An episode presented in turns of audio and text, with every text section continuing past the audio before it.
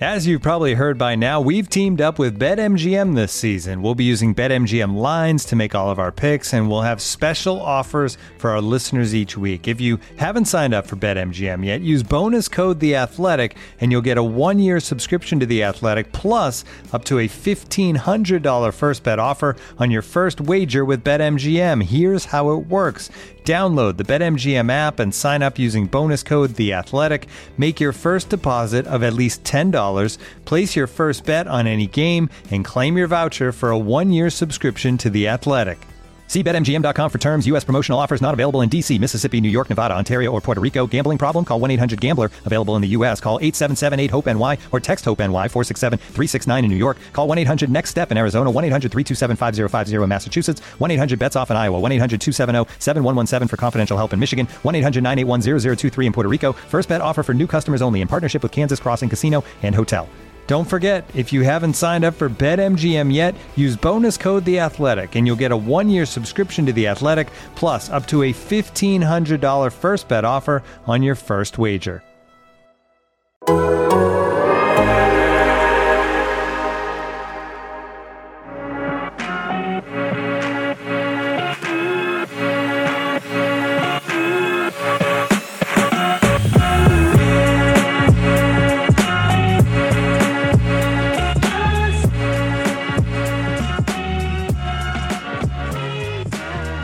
Up, everybody? Welcome back to Spin Rate, the Athletic Toronto Blue Jays podcast. A little bit of a pregnant pause in there.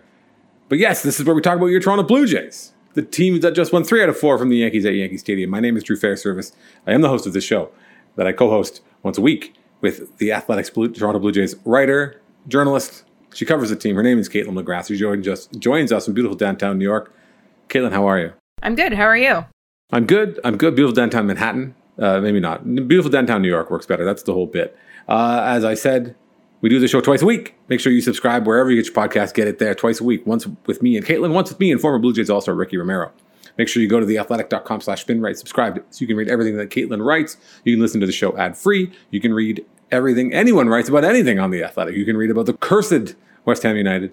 You can read about uh, things that are less important than West Ham United. But mostly you can read Kaitlyn on the Blue Jays, who are flying high, came very, very close to sweeping a four game set at Yankee Stadium before falling after a late home run by Andrew Benintendi of all people in the Bronx. But a lot to unpack, lots of fireworks, lots of filled diapers and red asses there in New York.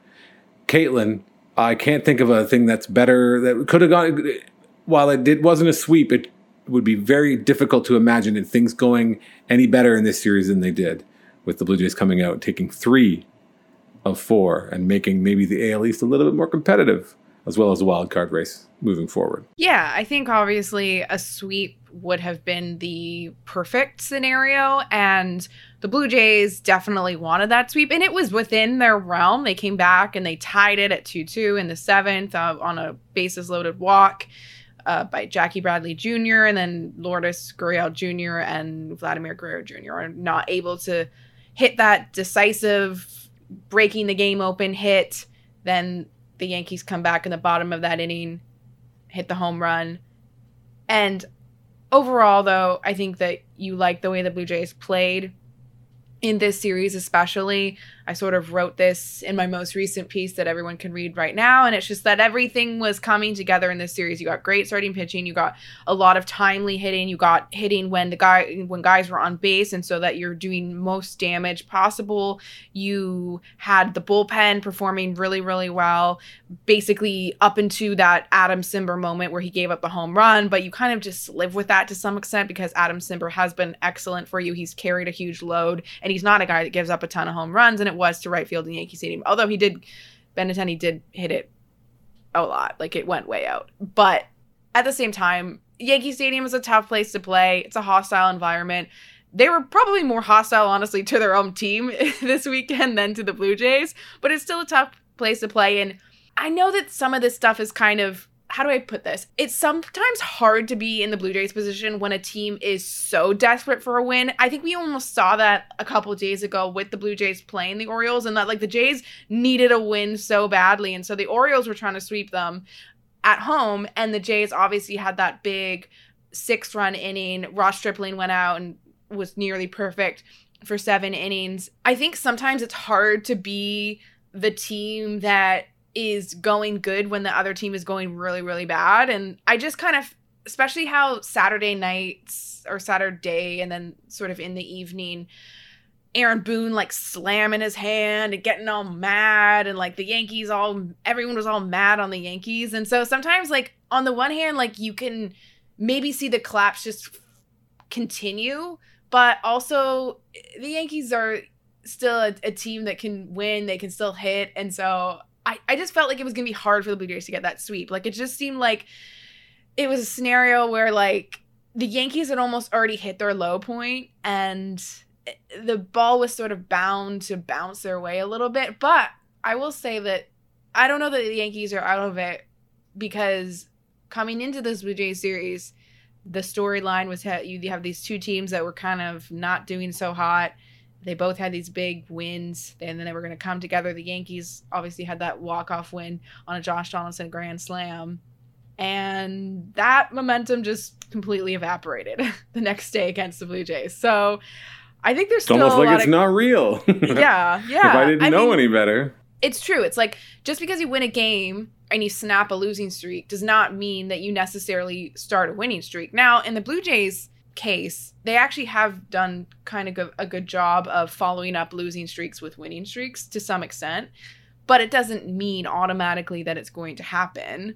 So it was a very entertaining series though there was so much happening a lot of good things for the blue jays a lot of good performances a lot to unpack just how bad things were for the yankees just a lot of unrest and it's funny like you hear yankees fans like they're so stressed out or whatever and it's like even if things had gone terribly terribly wrong and they did get swept they still would have had a six game lead in the division a six game lead in the division, though, considering where they were, feels like the sky is falling. And I made a comment on Twitter as the Blue Jays were mounting the comeback that ended up obviously falling a little bit short, though they were able to tie the game. Uh, you know, bringing bringing Lourdes Gurriel Jr. and Vladimir Guerrero Jr. to the bases to the plate with the bases loaded, and when Gurriel came up, only one out. You feel good about that. And I, I made a comment like that could have been enough to maybe get Aaron Boone fired which is crazy to think that you would fire the manager when you're in first place by at that point seven games.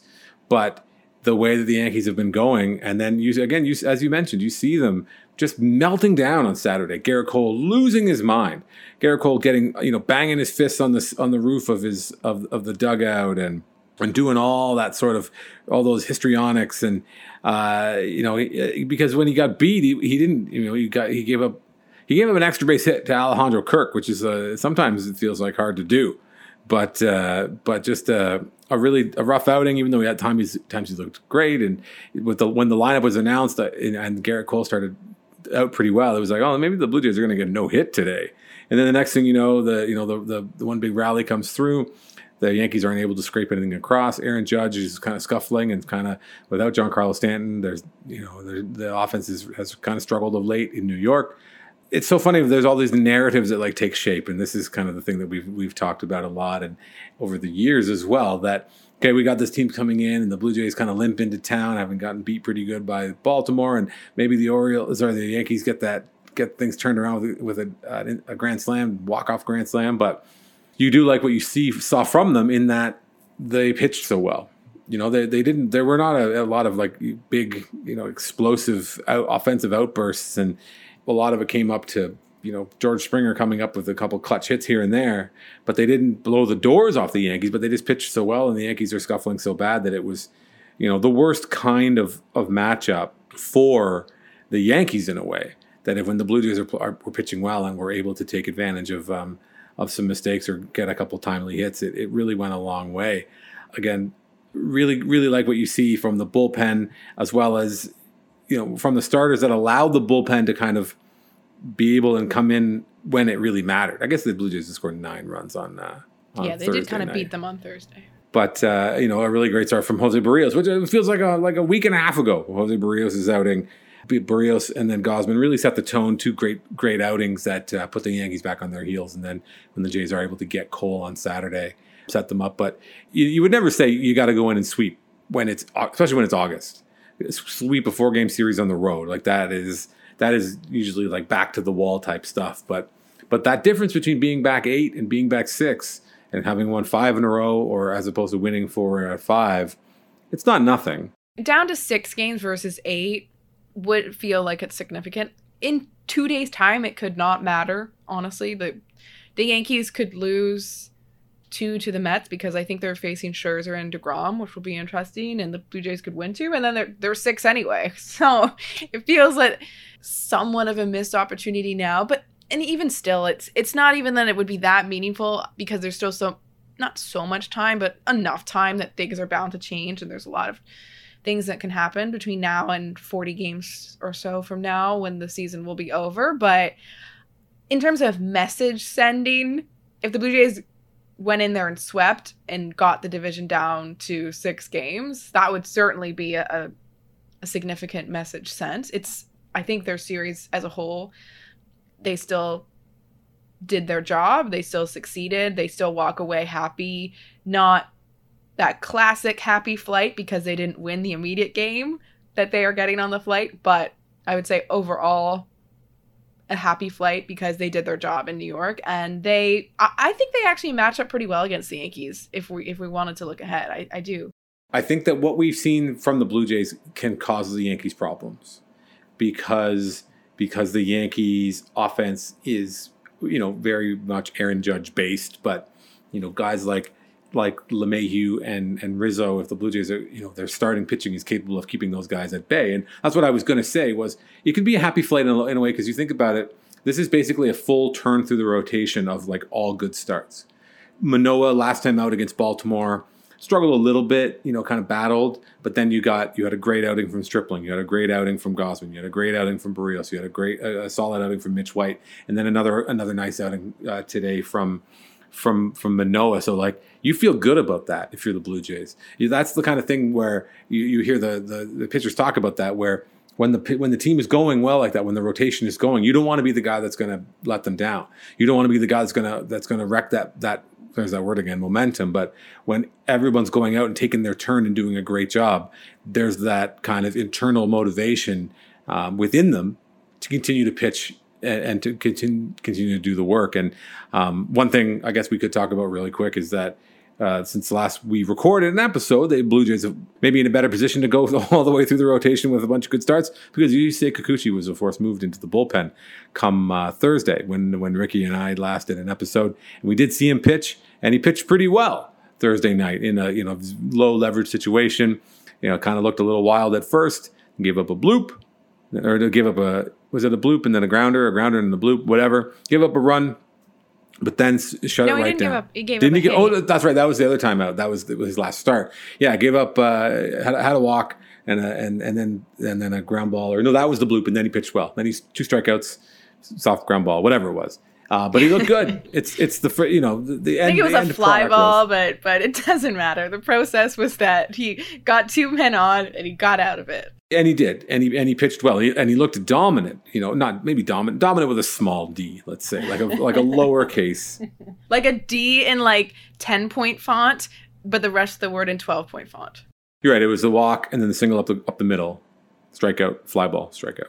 We're laughing, but an interesting revelation, uh, an interesting development as it comes to the Blue Jays, as, in terms of having a, another guy back there that they're going to try to figure their his way in. Meanwhile, they're they're still getting solid performances, as you mentioned before. You can't really kill Adam Cimber for giving up a home run because he's been so good. You know, the Blue Jays as a as a staff have been very good at avoiding the home run. The bullpen as a whole has been quite good recently. Not even just recently. Going back to, I saw stats today in the Blue Jays game notes, and I was somewhat aware of this, but I don't know that I did my, own calculations myself. But since July, the Blue Jays bullpen is like is like number two, I think, in ERA in the American League, and a lot of their numbers are right there, up at the top of the American League. I assume the Cimber one. I don't know that it would Cimber giving up two there would probably impact a little bit, but their numbers have been really good. And I was actually like asking John Schneider a question during one of his availabilities, and this wasn't the framing of my question, but I guess I was sort of asking about the Jays being well set up when they score first because they've done really well. I think the other day I looked at the stat and they were like 46 and 19 when they score first. And so it was like they obviously do a good job when they can get ahead and most teams are like that. But I was also thinking it's been a long time since we've had a conversation about the bullpen bullpen blowing it. Like this Adam Cimber situation is the first time in a while that it's happened where it's like, okay, I found that really interesting, and I'm glad that you brought it up because, in a way, it feels like it kind of points to a complaint that fans have, which sometimes feels like a little bit like, okay, come on, get over it. Like, no, no team is has got lights out guys from top to bottom, but there have been complaints about, you know, th- there's no leverage situation low enough to, to to justify Trent Thornton. Is kind of, if I could paraphrase, there was a game, ah, I can't remember which game it was, but it was the Blue Jays were close enough, and then they brought in Trent Thornton and they brought in Trevor Richards, and they kind of gave up a couple add-on runs. So it was like the game was they were losing, but they the things things were made worse by that kind of bottom end of the bullpen. So so I think I would I would agree that you know the ERA has looked good. I saw Stoeten put out a put out a, a uh, one of his up and down weekend wrap things, where he sort of spoke to that because somebody was saying that their ERA is really good, but the FIP is is bad. Like they're by wins above replacement, they don't rate so well, which is understandable because they don't strike the Blue Jays. Out. They don't strike anybody out. I, I saw Mike Petriello talking about that that the the strikeout rate for for the Jays staff is like in the last month is really low. And so they don't strike anybody out. And then a couple guys, they've kind of struggled with walks here and there a little bit and kind of pitching around it. I think he cited David Phelps as one. So that means by that by that measure, they're never going to jump off the page like some of the other bullpens. But I think that the Blue Jays bullpen has been built on the cheap, we should acknowledge, but has been built with guys that can generate and manage contact in a way they're a bullpen built for a team that is supposed to be a top three offense. When and when things are going good for the Blue Jays, it all works very nicely together because the Blue Jays offense can give their bullpen a three, four, five run lead sometimes, and then I assume if you're a reliever and you're pitching and there's a five run lead, it's just a lot less stressful, even if it's somewhat of a leverage situation. Like I remember, even in that Thursday night game where the Jays had a significant lead they brought in Anthony Bass just to go after Aaron Judge, and I think he struck him out or he got him out. That was all they needed Bass for. And again, it was because it was not a high stakes situation game in the sense that the Jays had a, a, a good amount of runs and of support for them, but also it's Yankee Stadium and it's Aaron Judge, and you don't want him to sort of hit one out of the park and get things going, and then it can spiral fast in that ballpark.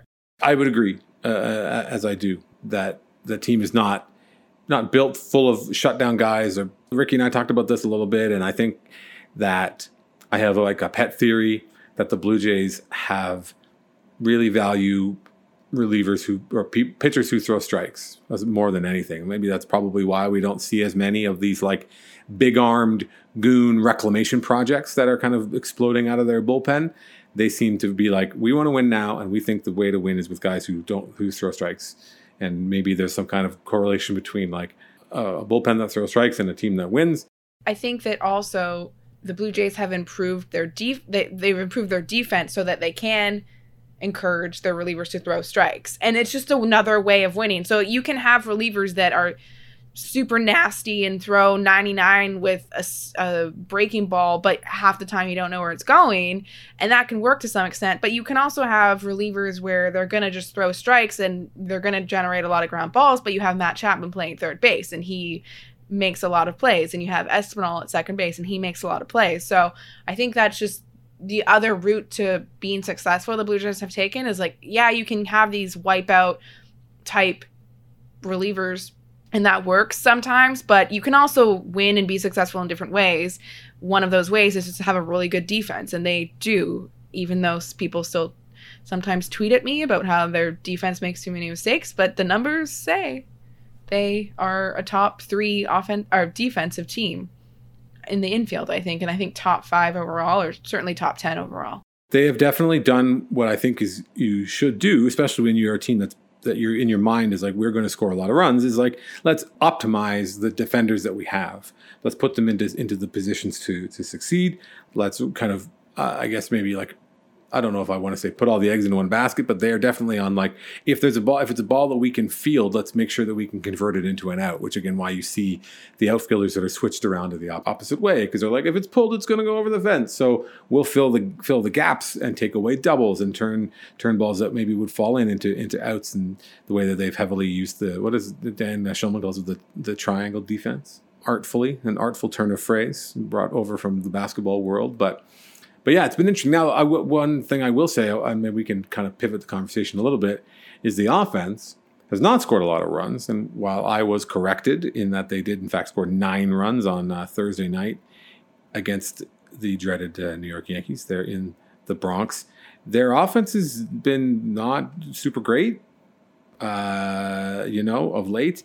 They are a bottom third in baseball offense here in August, which is, of course, an arbitrary endpoint. We don't necessarily need to draw too many strong conclusions about that, but they are a below average offense in August. They walk even worse. They're even they rank even lower in terms of draw, the ability to draw walks. They're the 19th best offense by weighted runs created plus. They're in the in the mid 20s for walk rate.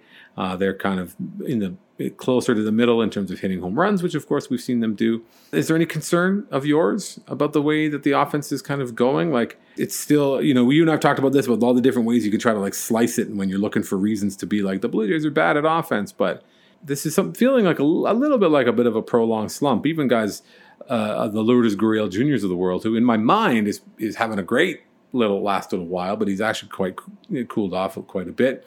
Alejandro Kirk, of course, is. Uh, has been was was been uh, better than in the last week or so. Uh, Raimel Tapia is not having a great time at the plate right now. Matt Chapman is. Uh, it was nice to see him hit that home run on Saturday, but had had a bit of a rough go of late. You know, Bo Bichette still sort of scuffling along.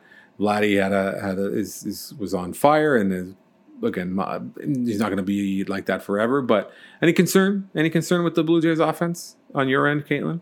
Well, I think a lot of those numbers are influenced by how the team started the month of August, or not even just quite started, but that week long ish period where they were really scuffling against Baltimore to some extent, really against Cleveland. They were not scoring any runs in that series against Cleveland. And then when Baltimore came to Toronto, they weren't scoring a ton of runs. And then they've, to me, they've looked like they're emerging out of it. If you look at the last few games six runs against Baltimore. Those all came in one inning, but nine runs and then four runs and then five runs and then two today when they lost. So it starts to look a little better if you're looking at the most. I mean, I don't know. Like it's not realistic that Jays are going to score nine runs every game. Like it, even if they, we sort of think in theory they have the offense to capably do that. I mean, I think on average, like their runs per game this year is probably in the three and a half to four range type of thing. Like, if anything, I say that this Yankee series, you saw a lot more good signs coming out of it. Chapman hitting some home runs, them putting up a lot of runs on the first night, getting those timely hits that they weren't getting before. Kirk had a, a big hit. Like, I think that we've seen the offense have these slow periods, and I think that a lot of the month's numbers are influenced by how bad they were for that stretch of 10 games or whatever it was.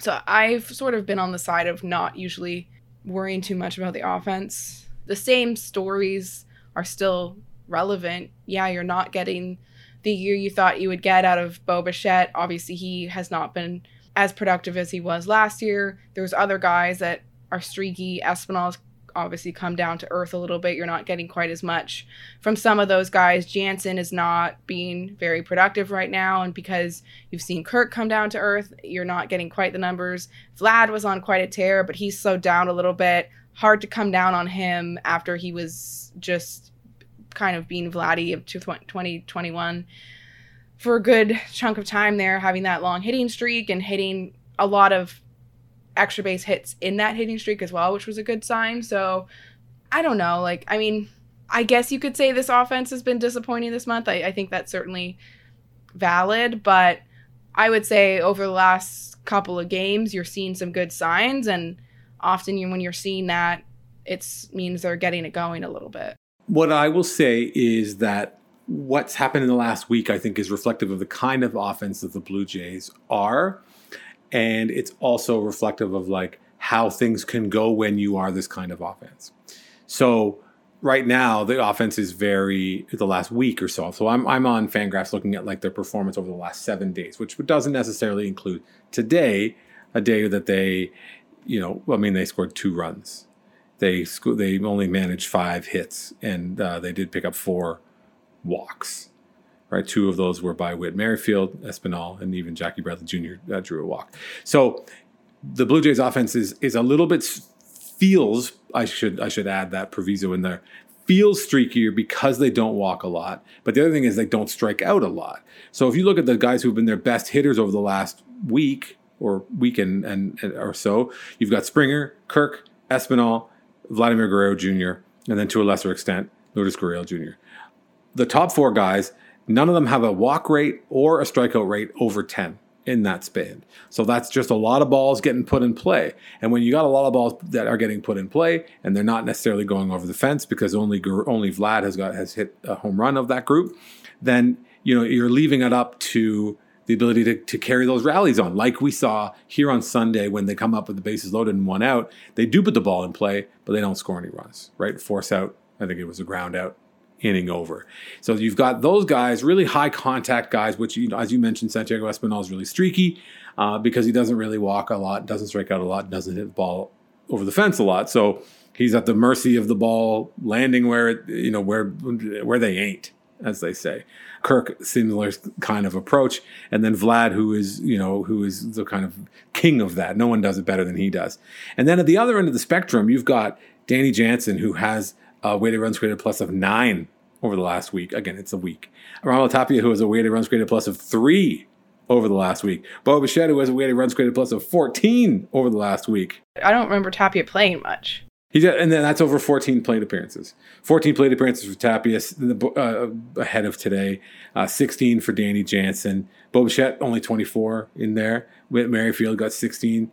Again, Merrifield, a guy with who who's struggling, the, the, guy who does walk a lot but hasn't really produced with the with the bat. Hit his first, home, I think his first home run as a Blue Jay, his first extra base hit in more than a week. You know, Jackie Bra- Jackie Jackie Bradley Jr. piece is interesting. Uh, he, he's got more at bats in the last in this weekend than Bradley Zimmer had from the time that he was traded until the end of June. Like, which says so much about what they thought about Zimmer and what they think about Jackie Bradley, even though kind of the same guy. Uh, the other another really interesting thing. So all this has been going on. How many? I'll ask you off the top of your head. How many plate appearances do you think Cavan Biggio has had in the last week? Not many. Like I'm going to say six. Five. So if Cavan Biggio is healthy, why is he not getting plate, any plate appearances? Is it because for the I don't know how many at the time, the Blue Jays have acquired someone to do Cavan Biggio's job? Which is just like Whit Merrifield is Cavan Biggio now, but right-handed, but a guy who's better and a guy who walks. But like, so they don't they don't give a lot of run to, to Biggio. They're given more, even though some of those those those Jackie Bradley Jr. at bats have now become Biggio at bats. But then you've still got these guys that are just really scuffling. So and, and Chapman again, who was a guy who who again came around, drew a walk, got hit by a pitch, hit a home run. You know, big week for Matt Chapman, but uh, still striking out a ton. He's he and Danny Jansen are the guys who are like really racking up the strikeouts, um, while the rest of the team just kind of puts the ball in play. So I think it, it informs our our perception of the team because you've got a like feast or famine. You've got three, four guys in the lineup on any given day who are not swinging the bat very well and who are not able to keep the line going, which is harder when the top of the order is guys who are putting the ball in play and looking to keep the line the line moving. And right now they are, but now they're coming up against it where they're just not able to, to score that many runs. Again, the Blue Jays a team that's hit five home runs in the last week. Getting back to the original point of this, the Blue Jays offense, the Blue Jays as a team are not meant to be successful when they hit five home runs in a week. They're a team that needs to hit lots of home runs all the time. Five does not feel like enough in a week of games. So something to keep your eye on all credit to them for playing so well in New York against a team that does pitch very well, going against nasty Nestor Cortes, going against Gerrit Cole and his red ass. Okay, we got to talk about Gerrit Cole. We got to talk about this. Uh, we talked about Al- Alek Manoah, all these guys pitching well. We talked about Aaron Judge kind of struggling. We talked about Gerrit Cole having a meltdown because he got beat by Santiago Espinal and Alejandro Kirk. But we haven't talked about Alek Manoah doing the thing that Alek Manoah does, and he hits batters. He hits more people than anyone I can remember. To the point where today, I, so I was full disclosure, I was out of town. I was at, uh, at the cottage doing beach stuff, dad stuff, but I was obviously keeping my eyes on the game as much as I could. I checked my phone, and I was like, "What's Alek Manoah doing?" And he was in the third inning. I'm like, "Oh, look, he hasn't hit anybody yet."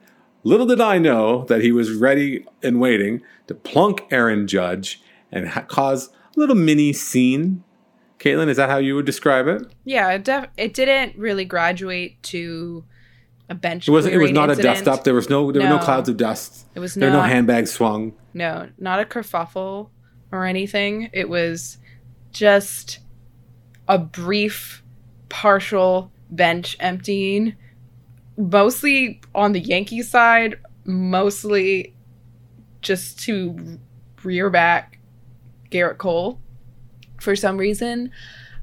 It was kind of confusing. I feel like the Blue Jays were kind of confused by it. Um, not because it's like it's I understand like sometimes when you guys get hit, it's heat of the moment and stuff like that happens, but I think because it was kind of Gerrit Cole coming out of nowhere, it was a little bit confusing because it seemed like oh, very quickly Manoah was trying to diffuse the situation with Judge, very quickly kind of trying to go up to him and say I wasn't trying to do that, and then in the and then and then behind him Gerrit Cole's being held back.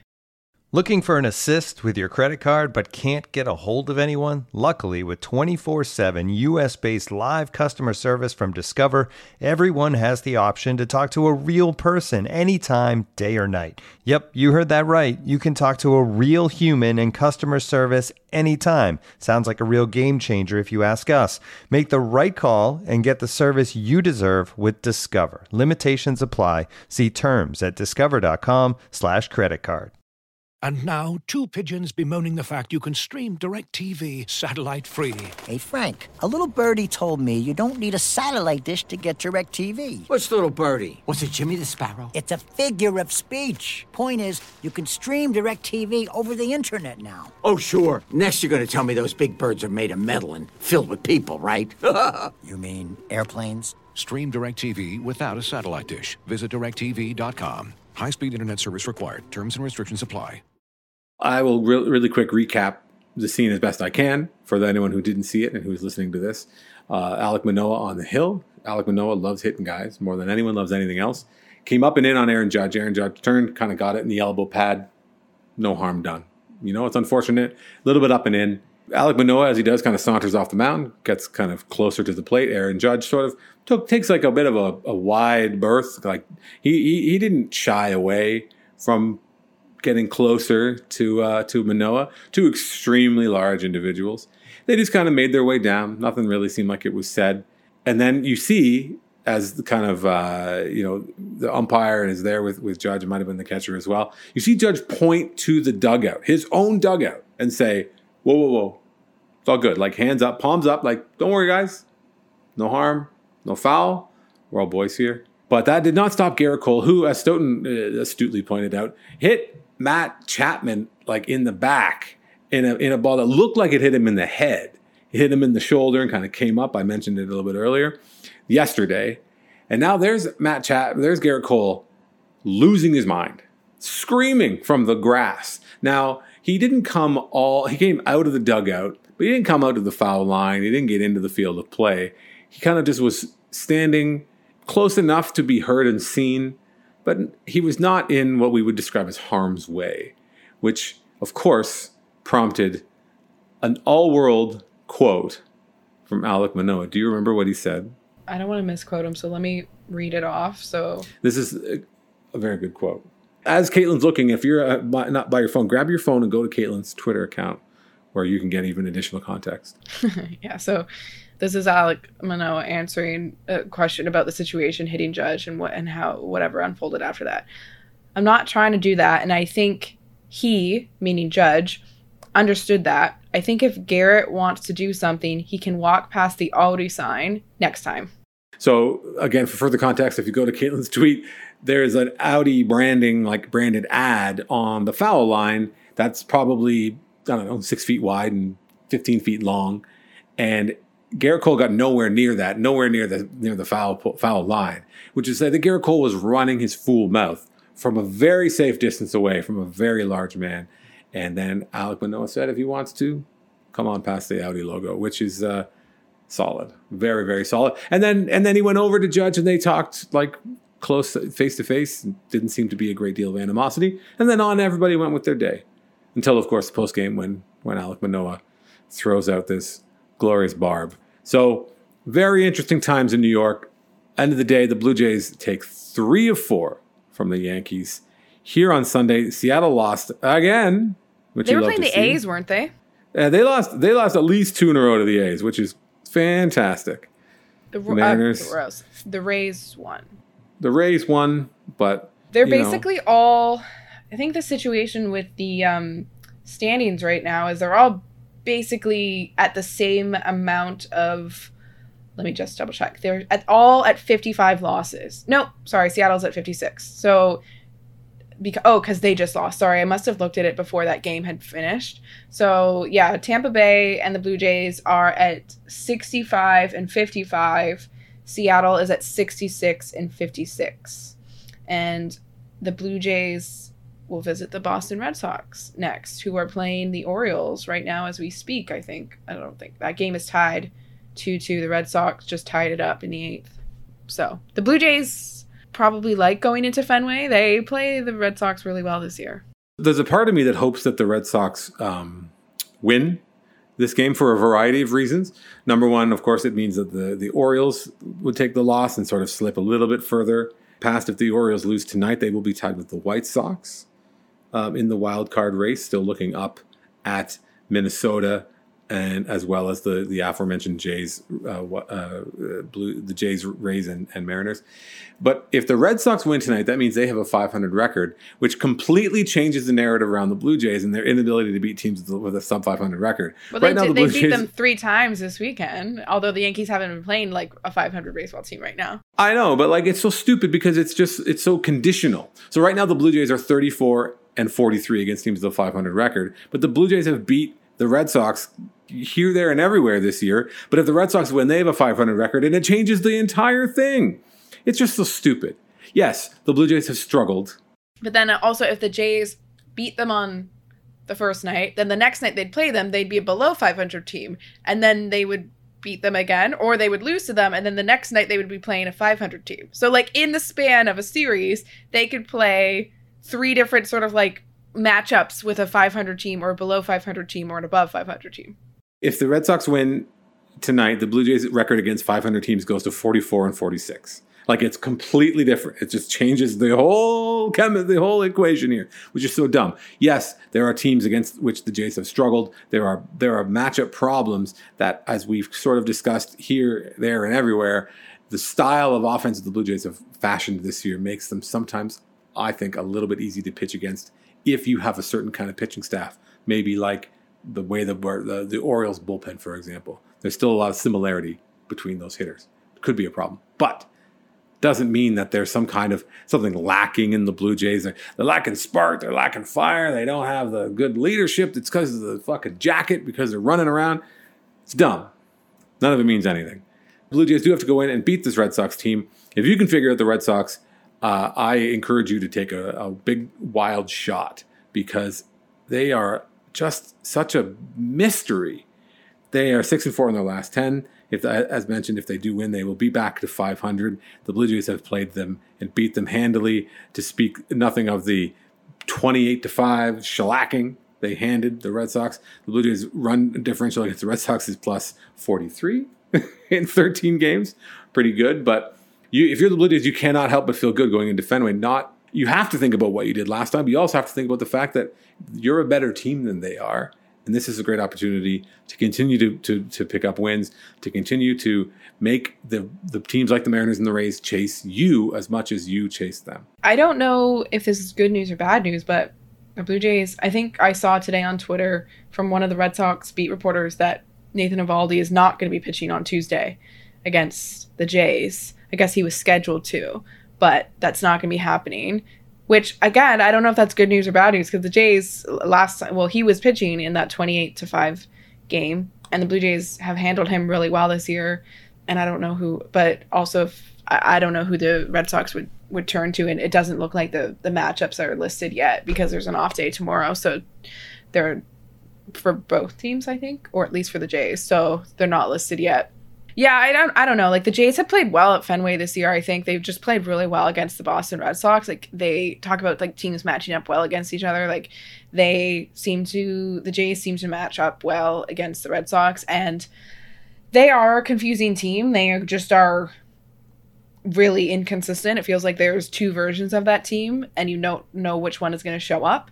And th- I kind of wrote this and maybe we could sort of end the episode talking about this or whatever, but like watching this Blue Jays team and throughout this season and watching this season unfold, it just seems like there's so many times where you think the Blue Jays are gaining a little bit of momentum. I don't I think you don't like that word, but they're just gaining a little bit of steam or you're just you look like the team's in a good place and you just want to keep it rolling. And so I, I tried to sort of frame my piece about if the Blue Jays caught the Yankees at a low point and that helped them get out of their low point, you kind of have to hope that they keep going because there's only six weeks left in the season here. Blue Jays have a pretty parts of their schedule remaining are pretty soft and i'm not talking about the orioles anymore but they do have a series coming up against the angels they play the cubs they've still got games against the pirates i believe so there are all in a row, basically, yeah, all those teams. yeah so there's a lot of room here for the blue jays to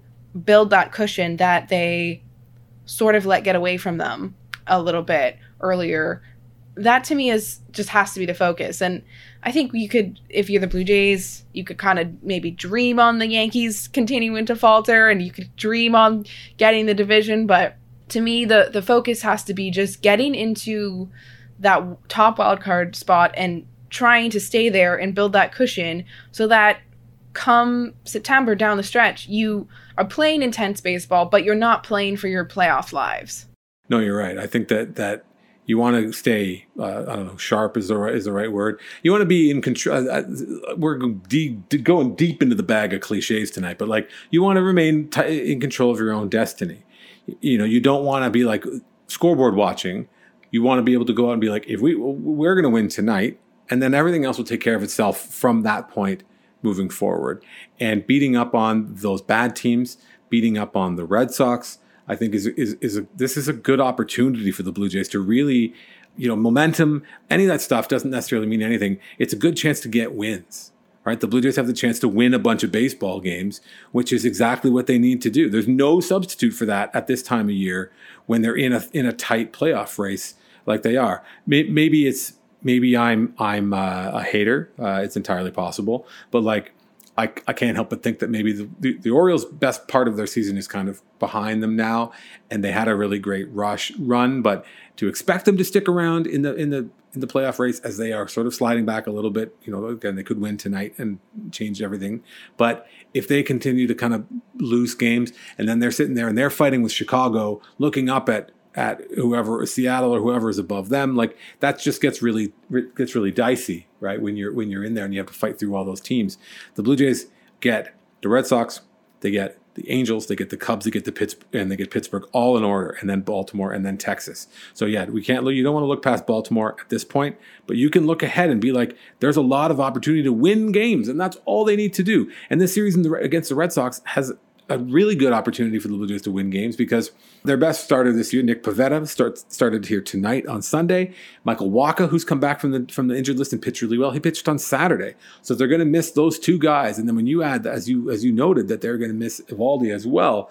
Starting pitching isn't everything, but the Red Sox bullpen is no great shakes either. So if you have the opportunity to really to just go in every single night, I think it's it's it's silly to think about. Well, they got to win two out of three here. They got to win two out of three here. Two out of three. Go in every night and feel like we have a really good chance to win tonight.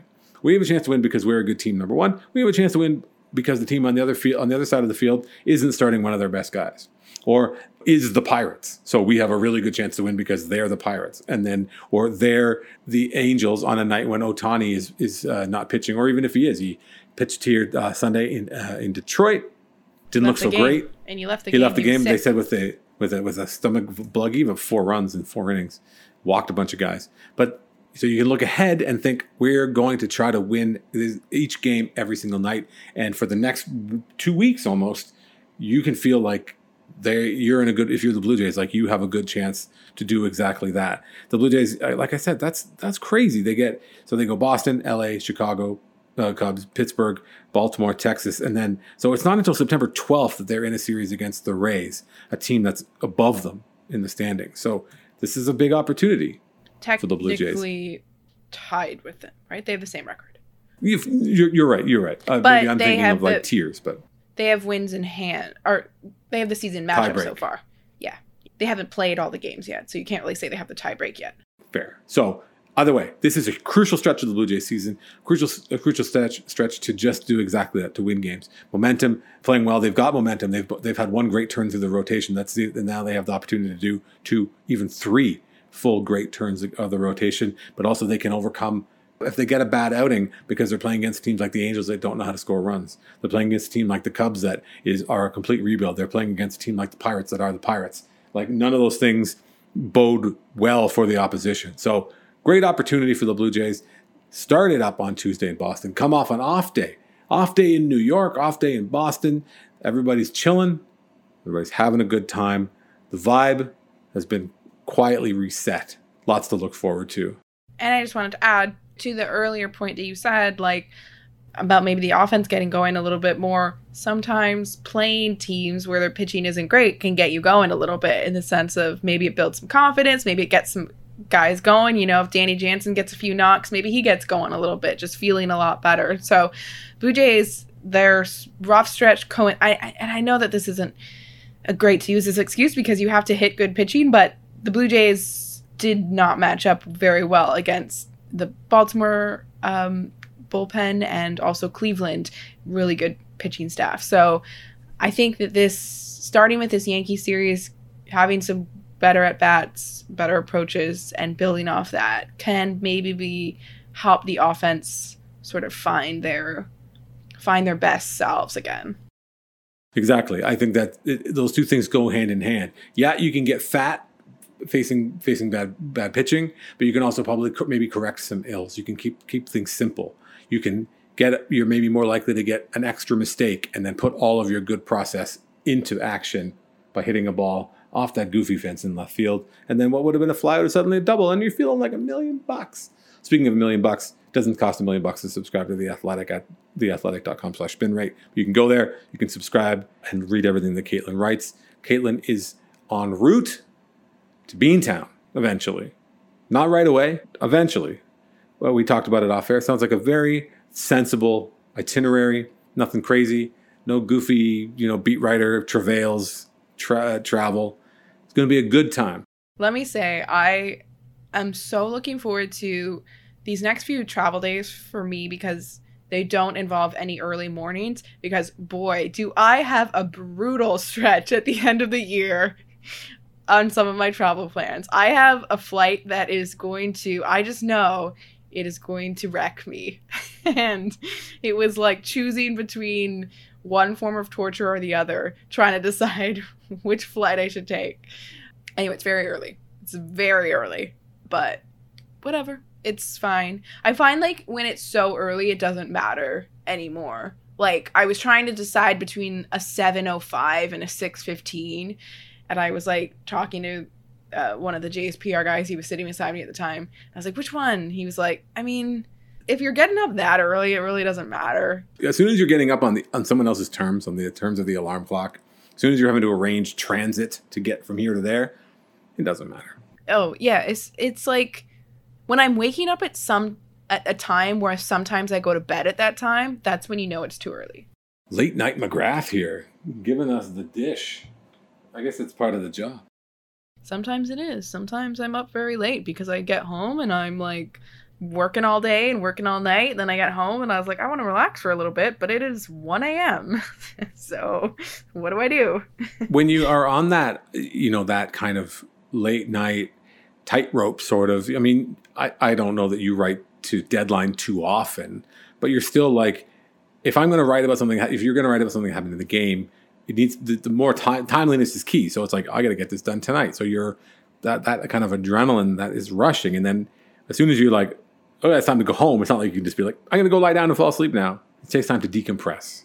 That was the weirdest thing about like the COVID year where I was working from home doing the Zooms because then it was like right after the game, then you close your computer laptop and I'm like, now I'm gonna go to this next room and go to bed now. so it's actually it's actually I didn't love it because honestly I do like the decompressed time that I get at the Rogers Center going home afterwards on the subway and then if I'm on the road, sometimes at Yankee Stadium, for example, I'm going back to my hotel on the subway. Sometimes it's a walk back to a hotel. Whatever it may be, though, it is nice to have that decompressed time after you write, just getting home. Uh, if you sometimes you're listening to music or a podcast or reading. I think that if the tool you use at your work is a laptop, the work conditions of a baseball writer are unique because it is loud at your work all for the whole day until of course at the end when it's not when it's dead silent. No but sometimes it's not because then they have the leaf blowers. No because then when Oh, they're yeah. cleaning the stadium afterwards everyone leaves and we're doing post game and then the people who all the workers who come and clean up the stands afterwards use these leaf blowers because they blow all the garbage out from the seats and into the aisle so that they can clean it. So actually most of the time when I'm writing, I'm writing my own most intense thoughts and my best work, my Pulitzer Prize potentially winning articles. and I'm just listening to this the the the soundtrack of leaf blowers. it's And- a din it's a din of leaf blowers I would I would say like being a sports writer, they don't teach you this in journalism school, and I guess because they don't teach being a sports writer in journalism school, they're like everyone should go into news and radio and be broadcasters, and then a few of us are like, no, we're just gonna write about sports. Anyway, uh, they do not they do not like there should be a course in journalism school where you're like locked into a room and then they just start playing all these crazy loud sounds leaf blowers like sometimes just random blaring music also just random like hecklers shouting at you because that happens at the Rogers Center too with the hotel rooms open and then you just a chorus of like go Jays go! And you're like and uh, everyone's drunk.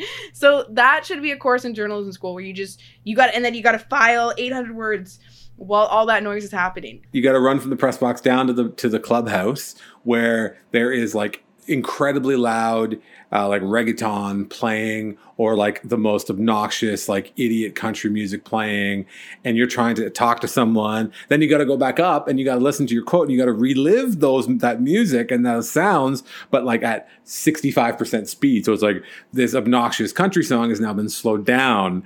And it's like what is wrong with Jason Aldean's voice? He sounds like shit. But it's it's a it's weird. It's a weird job. And all that stimulus all day long when you're at the ballpark and it's and the, the you're, you're there for BP and and you're hurry up and wait and you're chilling and then you're writing and then you're chilling and then you're waiting and then you're interviewing and then you're running and then you're writing and then they're blowing leaves or or whatever is happening after and I've told the story a million times but my my best memory of that was opening day in 2014 and that was when Masahiro Tanaka started and then Roy Halladay threw the first pitch because he had retired. And then after the game, I was writing about Tanaka, and then Halladay and his family came running out and like ran all the way out and were like pretending to pitch. They were like like Halladay was working with his one of his sons, and he was like on the mound and like winding up and pretending to throw, and then his other kids pretending to field, and he's like working on his mechanics, which was like so distracting because I'm trying to work, but I'm like watching this this beautiful moment down below. Of course, only made even more bittersweet here in the in, in, with the benefit of hindsight. But uh, that's not a normal work environment. Like I work on a laptop every day when I'm doing my regular job. I don't have that. I don't have. I, I have leaf blowers because I work from home, and maybe like the guy who's a firefighter doesn't work nine to five. You know what I mean? But not quite the same. Not quite the same. Anyway, we've prattled on long enough. yeah no one wants to hear me complaining about my working conditions You're not complaining. We're adding, we're contextualizing. I said it's a weird work environment. There's a lot of stimulus at the ballpark because there's music and there's lights and the blue. God, those fucking lights now, I can't even imagine. You would go home and feel like you've been at a rave all night long. Those that crazy flashing scoreboard. Anyway, her name is Kaitlyn McGrath. My name is Drew Fairservice. Enjoy the series against the Red Sox. Things are looking up. Things are looking good. Blue Jays land. Ricky Romero and I will be back later this week to talk all about the ongoings at Fenway. Hopefully, were able to talk in glowing, excited, positive terms then as we were now. Kaitlyn, my name is Drew. We'll talk to you next time on Spinrate.